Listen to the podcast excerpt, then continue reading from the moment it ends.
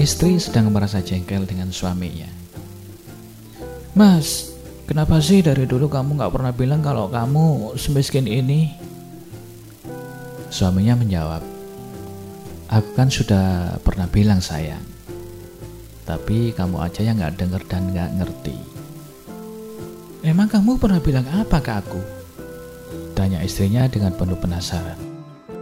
Aku kan dulu pernah bilang, Sayang, cuma kamu yang aku punya dan aku miliki di dunia ini.